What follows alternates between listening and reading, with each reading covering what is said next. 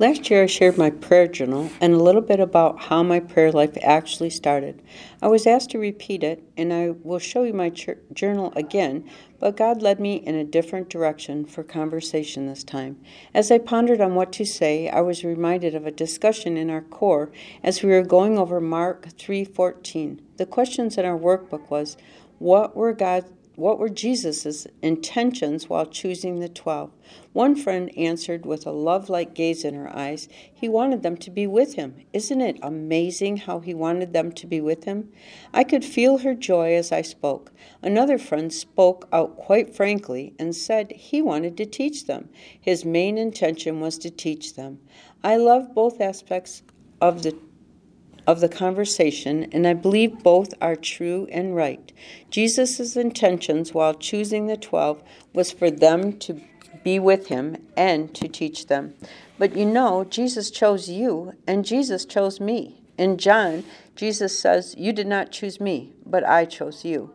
His intentions for choosing us was the same. He wants us to be with him, and he wants to teach us. What would our lives look like if we took Jesus seriously? It's kind of funny to me how God works. Last year, before my talk on prayer, I purchased this book. It's called My Heart Christ's Home. By the way, it's a special mini gift edition. I wasn't expecting the mini to be so mini, but rest assured, it is a small book with a big impact. Last year, I wanted to start out my talk with this little book, but every time I started to write, I could feel God drawing me back and leading me to stick to prayer alone. Do you think it was coincidental for God wanting me to share a book on our hearts at such a time as this? A time when we were studying Mark, the book so geared to our heart and the condition of our hearts?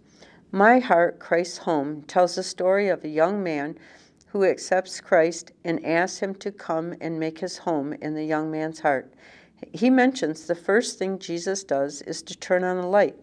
Jesus then builds a fire in the cold hearth fireplace, and the young man takes him on a tour of the house, his heart, the place where Jesus will make his new home. He takes Jesus into the library. They call it the study of the mind. This is an important room because, in a sense, it is the control room of the house. Then he takes Jesus into the dining room, the room of appetites and desires.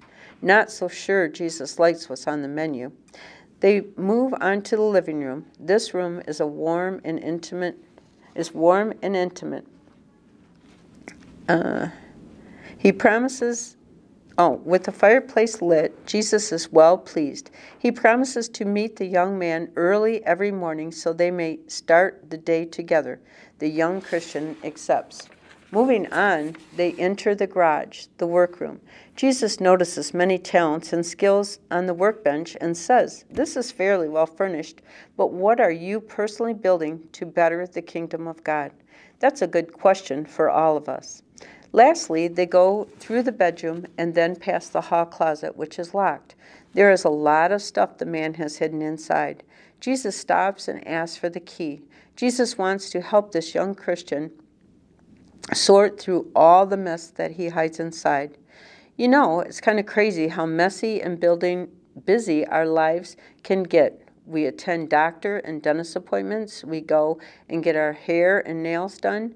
We make luncheon or dinner dates with friends. We spend time cleaning and decorating our homes. We spend time watching TV and fiddling on our phones and computers. We spend time shopping for just the right outfit or a pair of shoes to wear as we take time to celebrate birthdays, weddings, and baby showers. We go to the gym or some form of exercise program. We work or volunteer, but honestly, how many of us, being truthful, put that much time time with Jesus? That divine appointment he desires daily. I am not talking about that shoot 'em up quick prayers on the run type of appointment. I am talking about all day long type of appointment or excuse me I am not talking about that shoot 'em up quick prayers on the run type appointment or the I talk to him all day long type of appointment. Both of these are great, but I am talking about a meeting him in the living room, being still kind of appointment. In Psalms, we are told to be still and know He is God. I looked up the word in the dictionary, and these are the definitions to remain in place or at rest, motionless, stationary, without movement, free from sound or noise, as a place, as a place or person, silent, hushed. Do any of these descriptive words resemble your time with Jesus? If I am being truly honest and transparent, mine don't always. While we think about it, let's return to the story and see how our newly Christian young man is faring in the living room. Let's see how his living room time compares to our living room time. Well, naturally, as a young Christian, I was thrilled. I could think, I could not think of anything I would rather do than a few minutes alone with Christ in close companionship. He promised, I will be here every morning early. Meet me here, and we will start the day together. So, morning after morning, I would go downstairs to the living room. He would take a book of the Bible from the bookcase, open it, and we would read it together. He would unfold to me the wonder of God's saving truth recorded on its pages and make my heart sing as he shared all he had done for me and would be to me. Those times together were wonderful. Through the Bible and, and his Holy Spirit, he would talk to me. In prayer, I would respond. So our friendship deepened in these quiet times of personal conversation. However, under the pressure of many responsibilities, little by little, this time began to be shortened. Why, why, I'm not sure. Somehow I assumed I was just too busy to give special, regular time to be with Christ. This was not a deliberate decision, you understand. It just seemed to happen that way. Eventually, not only was the period shortened, but I began to miss days now and then. Matters of urgency depending demanding my attention were continually crowding out these quiet times of conversation with Jesus. Often I would miss it two or days in a row or more. One morning, I recall rushing down the steps in a hurry to be on my way to an important appointment.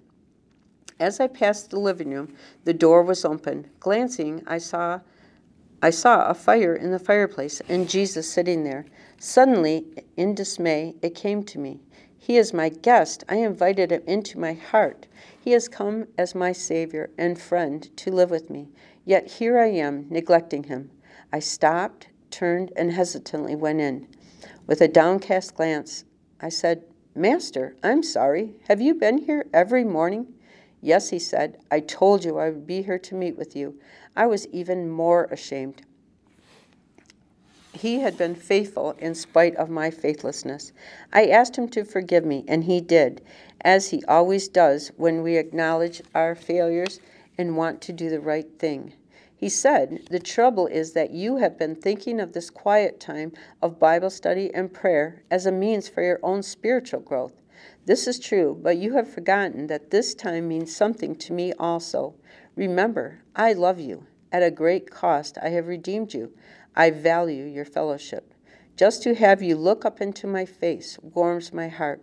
Don't neglect this hour, if only for my sake. Whether or not you want to be with me, remember, I want to be with you. I really love you.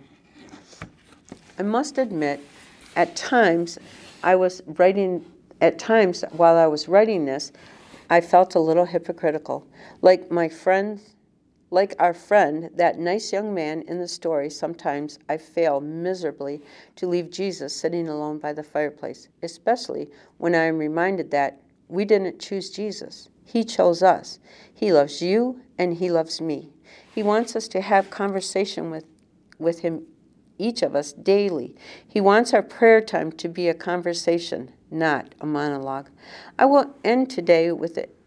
With the ending of a devotional by Anne Graham Lotz. She is talking about a man that Jesus chose also. She says, There was a man sitting by a pool. For 38 years, this man made excuses. I have no one to help me into the pool. The man was focused on what he lacked. While he was preoccupied with what he didn't have, he totally missed out what he did have. He had Jesus.